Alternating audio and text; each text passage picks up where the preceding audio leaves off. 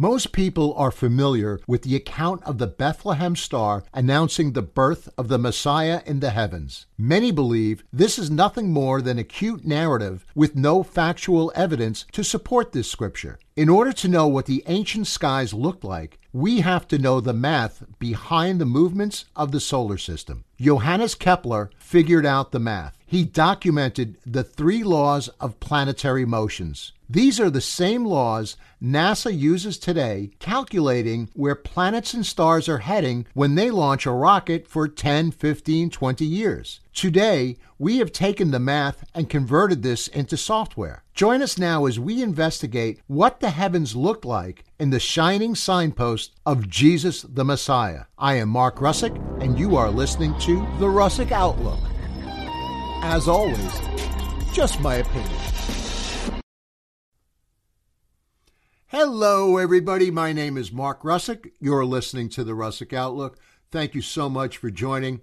Uh, before I begin, let me wish all of you a very Merry Christmas and a happy and blessed New Year. Uh, because here I sit on the 20th of December recording this presentation, just a few short days away from uh, uh Christmas when we celebrate the birth of, uh, of our Savior, Jesus Christ. And in that spirit and in that mode, uh, this broadcast and subject title will be on the shining signpost of Jesus the Messiah. Uh, there will be some, I, I, believe, some absolutely riveting and fascinating information that uh, we could not have obtained 15, 20, 25 years ago, but because of uh, the advances in computing and software design and uh, some other information that we can glean from in the areas of mathematics and science, we're, we're going to point out some things that's I, I that I believe is absolutely fascinating uh, concerning the the Star of Bethlehem as it's known, and uh, you know we'll, we're we're going to kind of break down a lot of different areas, so it's going to be fun. Um, before I begin, I'd like to ask you if you don't mind, please hit the like and the subscribe button, whatever uh, platform you're you're watching this on or listening on for our podcast listeners, for our video blog li- uh, watchers and listeners, uh, uh, whether it's YouTube and and the different uh, podcast platforms and Apple and Spotify and Google and and so forth and so on. And again, we're on the uh, social media platforms as well. So please hit that like and subscribe button so it helps us get the information out. As well as if you could jump on the Russick Outlook and join our email list. We'll notify you of new information, and we have a couple of things coming up that's going to be new in, in 2022.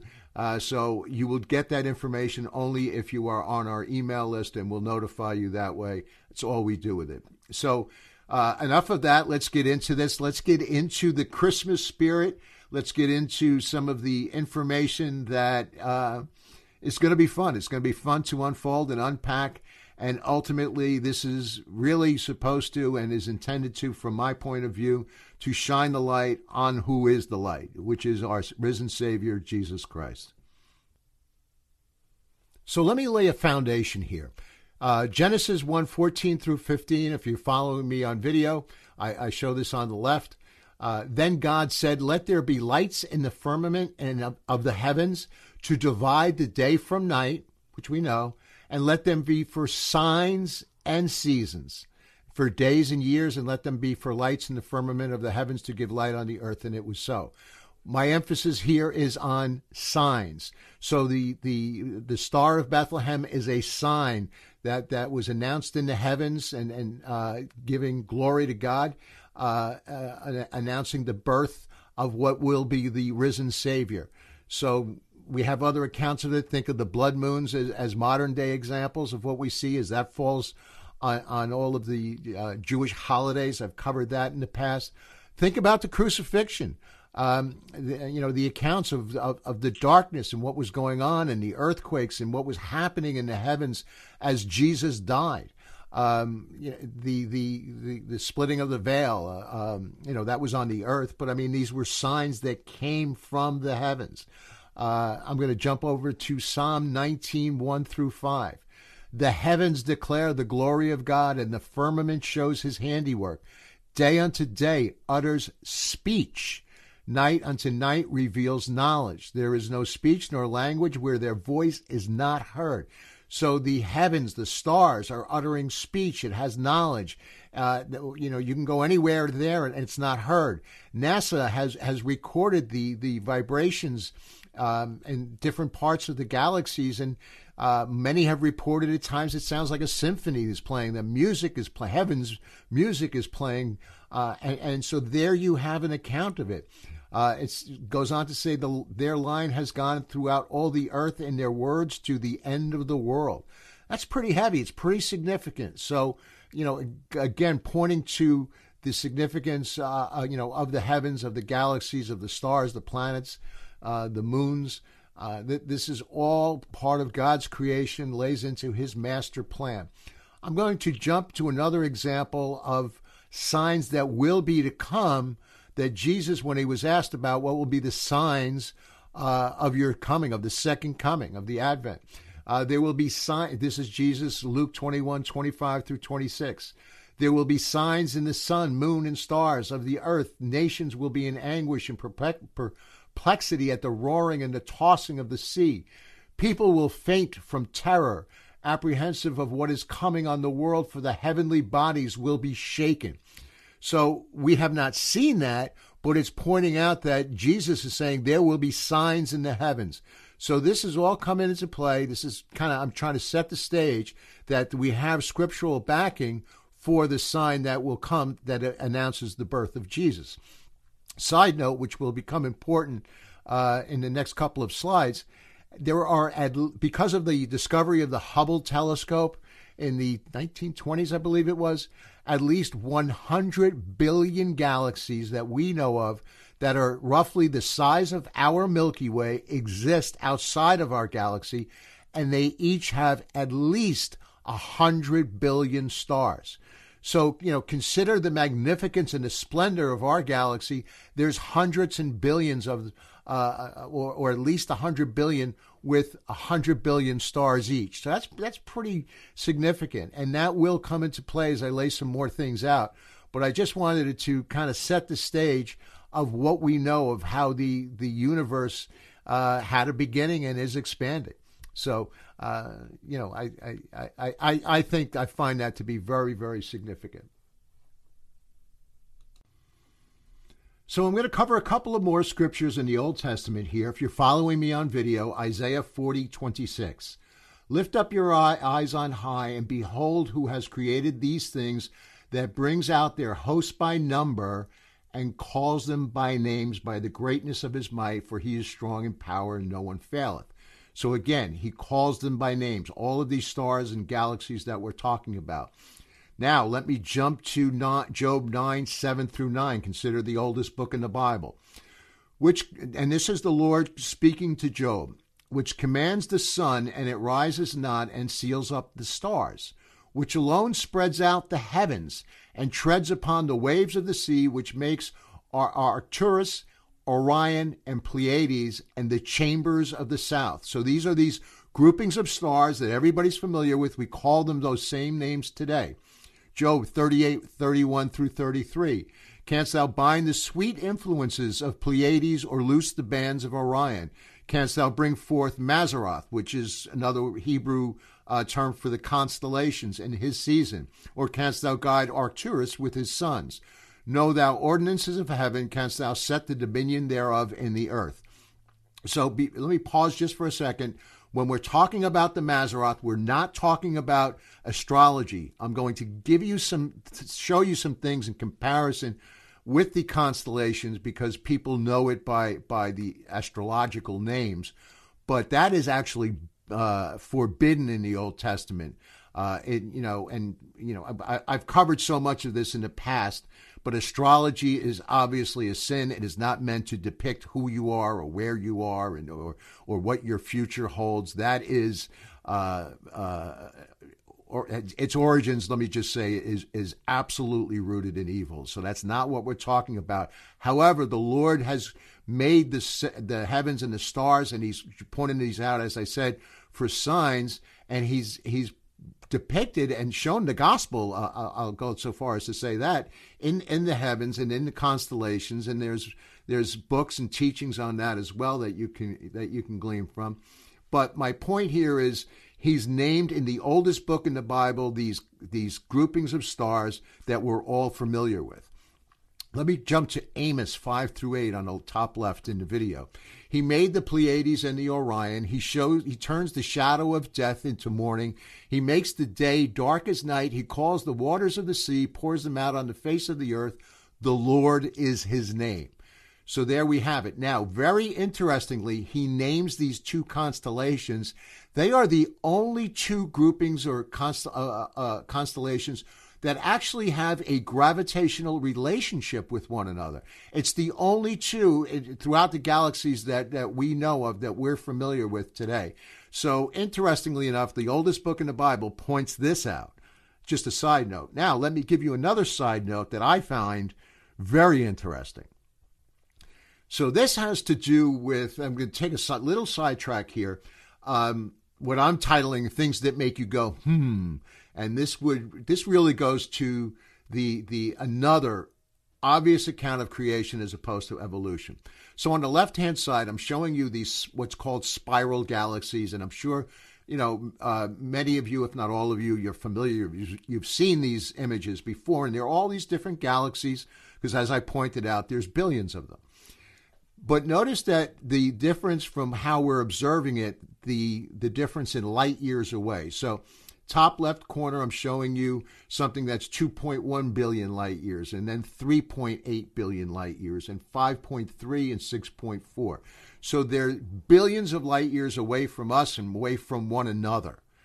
So uh, I'll describe it for our podcast listeners. It's that spiral uh, um, image that you, that you see. If you look up the different um, uh, spiral galaxies, you'll see this, and they have what's very similar arms. But what's interesting about this is the arms are spread out almost identical. If you, and, and I'm showing you the images, uh, but the furthest galaxies had to release their light long before the closest galaxies, which is why I'm showing you the difference in billions of light years. So the further galaxies did not have as much time to rotate and twist their arms. So, in essence, we should be seeing the further galaxies earlier in their cycle. Thus, the closer galaxies should have the most twist. But yet, the, the, the, the twist is identical, which means these nearer ones implies that all of these galaxies were created at the same time. So even though we see these at these the, the distances in light years away, the the formation of these arms are all identical. The difference in resolution, if you would, is because of the difference in time, because light is, is speed of light is finite. So uh, it, it, it's just it's it's it's fascinating that if you look at this, it's just another account of creation. And I'm taking a sidetrack about the stars because we're we're covering so much about it. But when I was studying this, I found this and I was like, "Whoa, wait a minute!" So when we look at all of these billions of galaxies, there's evidence that it was all made at the same time. So next, I'd like to go to something to dispel a little bit of a myth in, in this sense. Uh, so many people equate uh, the the uh, um, uh, the magi, the, the the kings that, that came to to honor Jesus, and they depict him in the manger, and they're bringing him gifts. But that's not actually scripturally accurate. And I so I just wanted to pause for a second before I delve a little bit more into the Star of Bethlehem. Uh, I'm I'm going to go to the book of Luke here in chapter two, and I'm going to jump to verse eight. Uh, now there were in the same country shepherds living out in the fields, keeping watch over their flock by night. And behold, an angel of the Lord stood before them, and the glory of the Lord shone, shone around them. And they were greatly afraid. And the angel said, Do not be afraid, for behold, I bring you good tidings of great joy, which will be for all people. But there is born to you this day in the city of David a Savior, who is Christ the Lord. And this will be the sign to you you will find a babe wrapped in swaddling cloths lying in a manger. And suddenly there was with the angel a multitude of heavenly hosts, praising God and saying, Glory to God in the highest, and on earth peace and goodwill towards men. So many of you listening or watching, you're familiar with the scripture. You hear it or hear it all the time around this time of year. But my point is, this is the announcement to the shepherds. And notice that the angels needed to let them know. This is important because uh, the, this star that they're looking for wasn't overtly obvious to them or what, what's what's brought about um, when when people describe this this time of year and the birth of our Savior. So I'm jumping down to verse 15 in the yellow highlight. So it was when the angels had gone away from into heaven that the shepherds said to one another, Let us now go to Bethlehem and see this thing that has come to pass, which the Lord has made known to us. And they came with haste and found Mary and Joseph and the babe lying in a manger. Now, when they had seen him, they made widely known the saying which was told concerning this child. And all those who heard it marveled at those things which were told by the shepherds.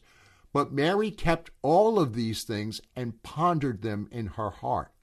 Then the shepherds returning, glorifying and praising God for all the things that they had heard and seen as, as it was told by them.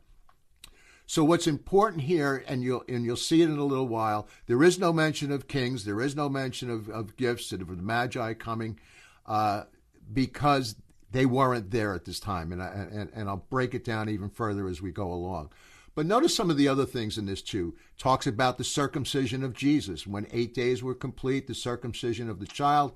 His name was Jesus, the name given by the angel after he was conceived in the womb.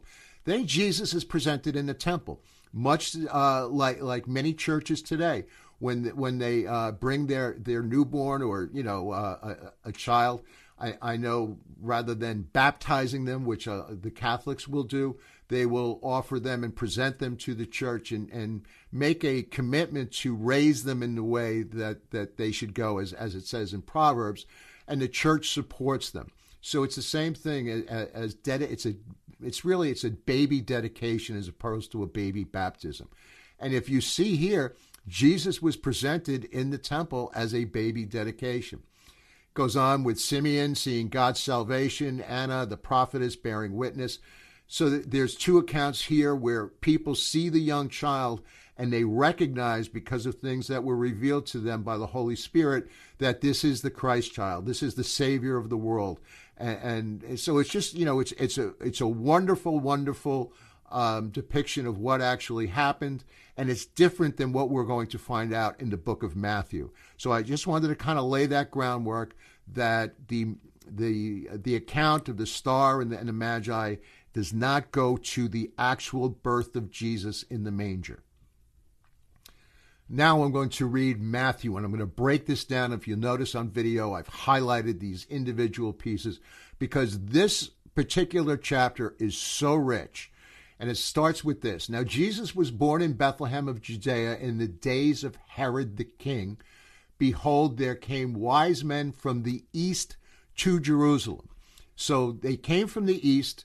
We're going to break this down a little bit, probably from the area of Babylon, which is modern day Iraq could have been from Persia, modern day Iran. Um, but but anyway, they came from the east. They came from a long journey, and I'll show you the map shortly. Verse 2 saying, Where is he that is born King of the Jews? For we have seen his star in the east, and they came to worship him. That's so rich right there. So they see uh, signs in the heavens. They see the star. They, they obviously have knowledge of, of, of, the, of the Jewish prophecies. They, and they study of the Mazzaroth, study of the constellations. They're seeing things now, which tends lends me to believe that they are Jewish or familiar with the Jewish scriptures. It's possible they're not. I don't, you know, we don't know that for sure, but they're at least very, very familiar with Uh, uh, the the Jewish accounts, the Hebrew accounts, and, and the Mazzaroth, and they recognize it's a kingly anointing. They've come to worship him. Man, that speaks volumes right there. Verse 3 When Herod the king heard these things, he was troubled, and all of Jerusalem with him. So, you know, notice Herod, why is he troubled? And, and all of Jerusalem, because they hear that these kings are coming to worship Jesus the Christ.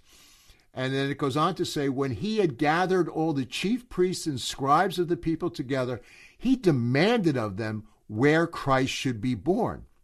So he's he's telling his people, you must know where Christ should be born. And they said to him in Bethlehem of Judea, for thus it is written by the prophet.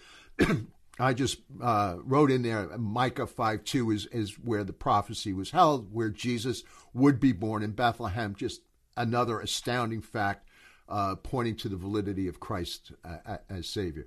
Let me jump down to verse 7. Then Herod, when he had privily called the wise men, he inquired of them diligently what time the star appeared. So that tells me Herod was not familiar or did not see the star or did not recognize that there was something significant in it. So it also tells me it was something that was not like shocking to everybody, you know, it, because let me just put it this way you would see the stars a lot more clearly now. Uh, clearly at that time, as opposed to all the smog pollution that we have today, we don't see the skies as clearly as you would a couple of thousand years ago um, and they would have been filled, so they would have been familiar with it. But it wasn't something that just jumped out that people were talking about. There was a sign there, um, but it wasn't obvious. I'll, I'll leave it at that. Verse 8 And he sent them to Bethlehem, and he said, Go search diligently for the young child. When you have found him, bring me word again, so I may come and worship him also. And you know, we come to find out that that he had no business or no uh, intent of worshiping him or honoring him. He wanted him dead. And we know that because he ordered, later on, we find out that he ordered every child uh, at two and under to be killed because he couldn't find the Christ child. Uh, so that you're, you're, talking about a psychopath there. You're talking about a very demented, evil, evil king. Um, so let me go on. Verse 9. When they had heard the king, they departed, and lo, the star which they saw in the east went before them till it came and it stood over where the young child was. So it stopped. So the you know uh, the, the the the kings that are coming, the magi that are coming, they see that the star had stopped. When they saw the star, they rejoiced with exceeding great joy. So here they're traveling from either modern day Iraq or Iran into Israel and I'll show you that journey in a second, uh, a long, long way. And when they came, and this is important, and when they come into the house, they saw the young child with Mary, his mother, fell down and worshiped him. So they came to the house. It was not the manger. It is a young child. It is not a baby. It is not an infant. So it tells you this is well after the birth.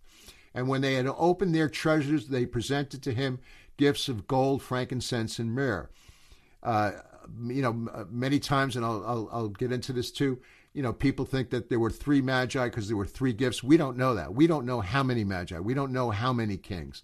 We just know of the three main gifts that that were offered here. And being warned of God in a dream that they should not return to Herod, they departed to their own country another way. So even you know, even though Herod wanted them to report back where this Christ child was, they were warned in the dream by by by an angel to to leave. And then it goes on to say, when they departed, the angel of the Lord appeared to Joseph and basically instructing him to take him to, to Egypt. And that's where, uh, if you jump down to verse 15, and was there until the death of Herod, that it might be fulfilled, which was spoken of the, uh, of the Lord by the prophet, saying, Out of Egypt I called my son and and that's really where he begins that that uh, young man's journey coming out of Egypt. So there's an awful lot of very very rich information in in this first 15 verses. There's a lot that we can we can understand and, and learn from it, and you know, kind of, hopefully I broke that down for you. Uh, you know, where, where you kind of put yourself in their shoes and what they were seeing. So here is uh, um, a possible journey that I'm showing you um, going from Babylon, which is about 900 miles, we think is approximately 120 days, and that's by uh, by camel and, and, and whatever animals that they had, figuring that they are going somewhere between 17 to 23 miles a day in this caravan. So it could have been, you know, further. It could have been further north into Persia. Uh, you know, we, we, we don't know. But I will say this that if they're familiar with the Jewish customs and the Hebrew customs, Uh, remember that Daniel was highly esteemed in training the people of his day, and he, you know, after the Babylonian Empire, he never returned to Israel.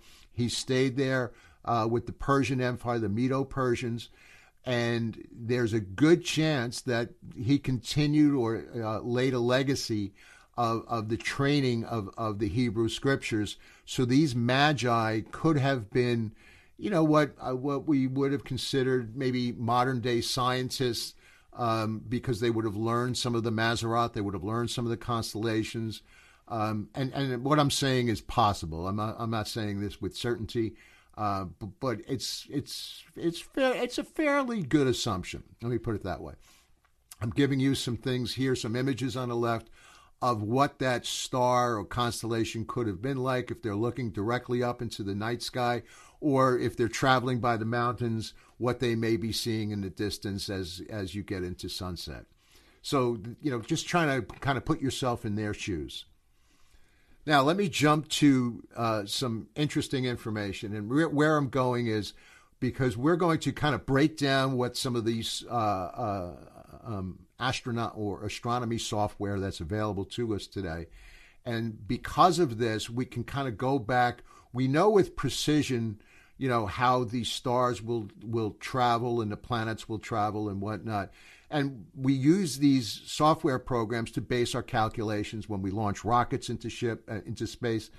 Um, you know when they're going to go on a 10 15 year journey we know exactly what they're going to run into. And we know this by the discovery of johannes kepler. He discovered the three laws of uh, planetary motion which i lay out here on the left and because of this, we were able to um, know for certainty as these software programs are developed uh, with this uh, planetary law of motion as a uh, as a foundation. This is after Copernicus. Copernicus, both Christians, by the way, Johannes Kepler and Copernicus. Copernicus was able to discover the significance of the sun as opposed to uh, beforehand, where they were thinking that the universe revolved, uh, the planets, the sun revolved around the Earth, when it was the circuitry of of of how we were rotating. Um, but after that, Kepler um, discovered this, and then he was a Christian and wanted to go find the star. He wanted to find, figure out when that would have happened. He was trying to learn when Jesus would have been born.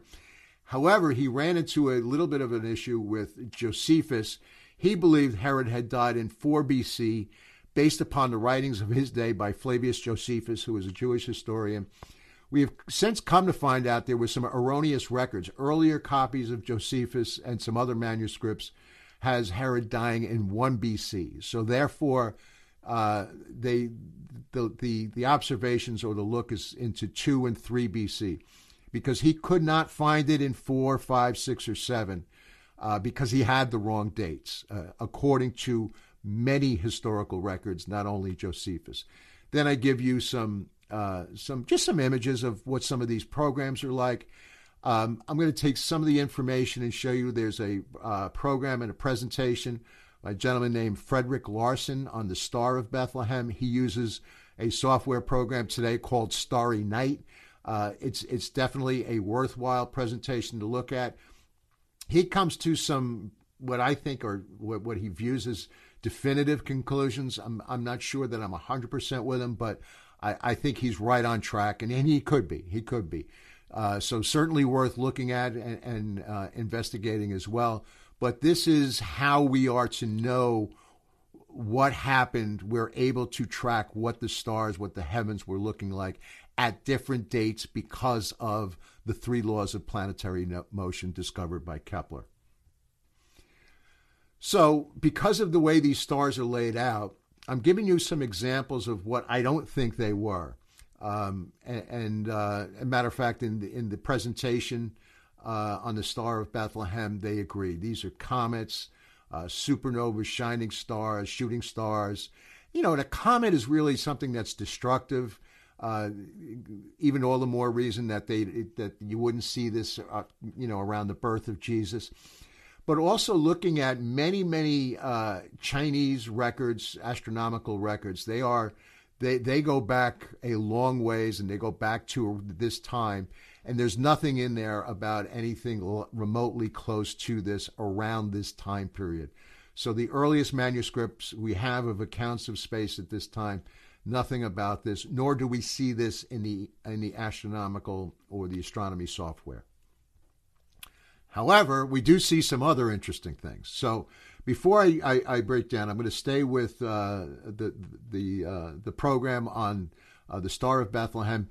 Uh, he came to nine conclusions based upon the uh, the account of Matthew chapter two that we read, and I agree with him. Uh, that the, this star would have to indicate a birth. It indicates kingship. Remember, the Jews they were the Magi was interested in in the things that were Jewish. It must rise in the east. Most stars do rise in the east. Uh, it appears at an exact time. Uh, Herod did not know when it appeared. Remember, he had to ask. It endured over a considerable period of time because they were following it as they were traveling from uh, either modern day Iraq or Iran. It went ahead of them as they traveled from Jerusalem to Bethlehem. When they reached Jerusalem, Bethlehem is about five miles south of, of, of Jerusalem so that the, the, the star stopped. They were able to see where it was that they were to go.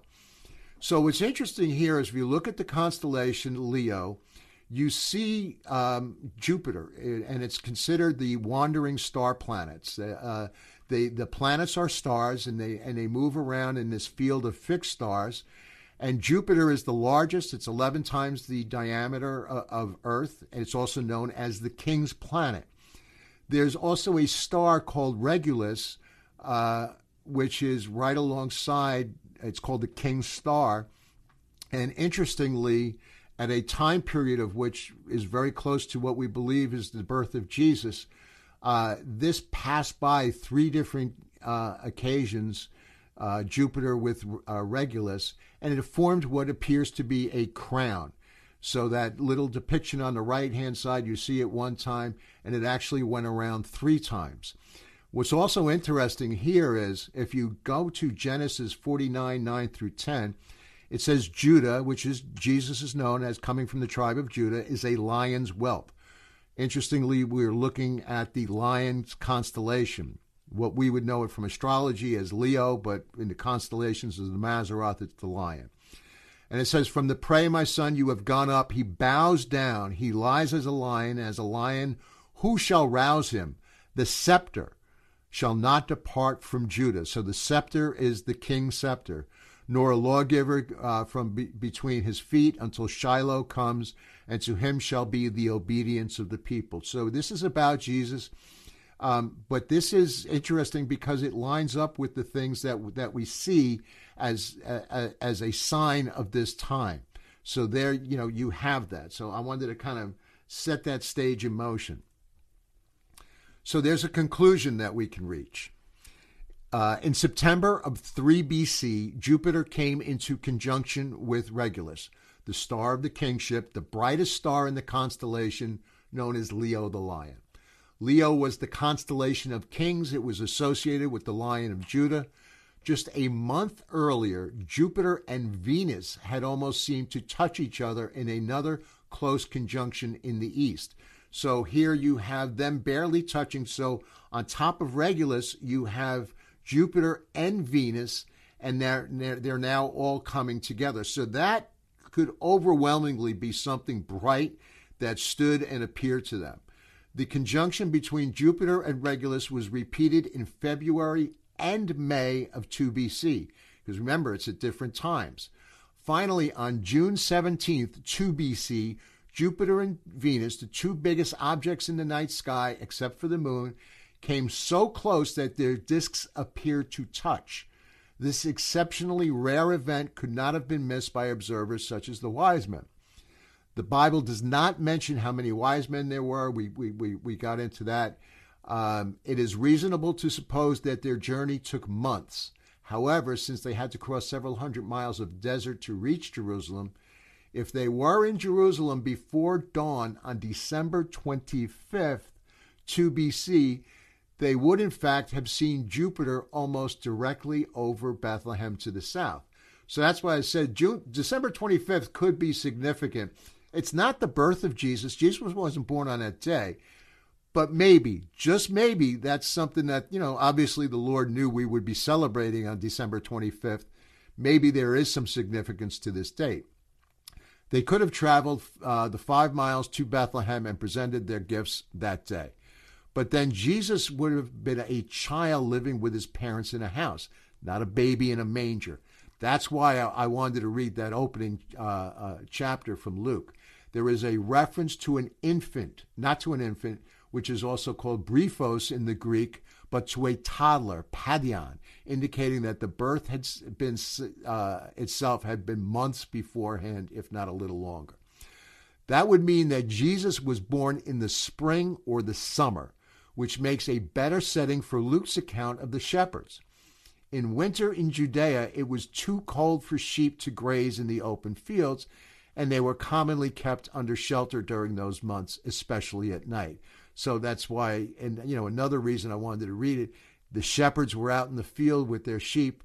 So it's probably spring or summer was was the actual birth of Jesus. There is no conflict with the traditional date of Jesus' birth because December 25th was an arbitrary choice. Interestingly, early Christians changed the date numerous times to, devo- to avoid discovery by the Romans when they were persecuting the Christians at its height. Christianity finally became the official uh, religion of the of the Roman Empire. So the festival of Christmas on December 25th, observing the, the birth of Jesus, it replaced the pagan festival on that day celebrating the rebirth of the sun as the days began to get longer during uh, following the winter solstice. So there, you know, there, there there's some interesting uh, information there. So it replaced the pagan holiday designating Jupiter, which is a, called the king's planet, and I should say, I, I, I don't think I mentioned this, in the Mazzaroth, the Jupiter is is known as um, uh, the Messiah's planet, the king's planet. So even though they don't recognize that the Messiah had come, they recognize that sign Jupiter as being representative of, of the Messiah. Uh, so, designating Jupiter or the conjunction of Jupiter and Venus as the star of Bethlehem eliminates a number of problems, but probably neither is the last word on the subject. Little is still known historically about this period when Jesus was born. Uh, hopefully, you know, we may see new information come about, new archaeological discoveries may help us dig a little bit deeper to the date uh, uh of, of Herod's death. Um, and it may provide a little bit of a better, accurate, more accurate picture. But this is really, really, really close. Uh, I, I, I, believe that we're looking in that two to three BC period. I believe you know what we just laid out here. Uh, more than likely is what happened, but we can't say it definitively. But it was clearly we're seeing things based upon the software, based upon things that we know are absolutely accurate to that time of what the heavens were looking like. So it's more than likely when when we see Jupiter getting very close to Venus and then uh, passing Regulus at that same time, again making that crown. Interestingly, uh, you know, pointing to the king. So there you have it. There you have the sign of, of, the birth of, of, of our king, honoring him again, not at the manger, sometime later as a toddler, but nonetheless recognized from as far as Babylon could be possibly from instructions that were possibly laid out from Daniel and his lineage. So let me conclude this Isaiah 9, 6 through 7. For to us a child is born, to us a son is given, the government shall be upon his shoulder. His name shall be called Wonderful Counselor, Mighty God, Everlasting Father, Prince of Peace. Of the increase of his government and of peace there will be no end. Amen and amen. So I, I, I hope you enjoyed this. I certainly enjoyed studying this out. Uh, let me again close by wishing all of you a Merry Christmas, a happy, a blessed New Year in 2022. And if you're watching this in 2022 or, or after Christmas and after the New Year's, eh, it, it, the, the, the sentiment is still the same from me. I would be remiss if I didn't close with the most important person.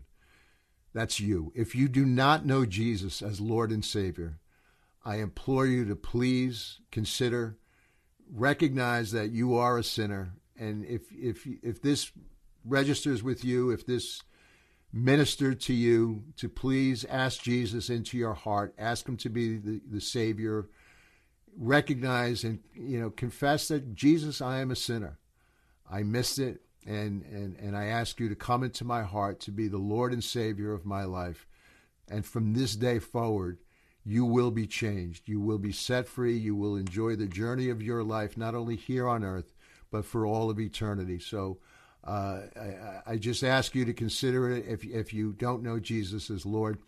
Um, and if you have any further questions, shoot me an email, russickoutlook at gmail.com. Uh, find a church in your area, good Bible church. If you don't know of one, shoot me an email. I'll do my best to tap into my contacts to find a good Bible believing strong church in your area. And there's great information all over the web. So I, hope you enjoyed this presentation, you know, announcing the birth of Jesus, the life of Jesus, the victory of who we have in Jesus.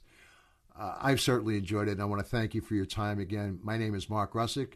You've been listening to the Russick Outlook, and remember, as always, just my opinion.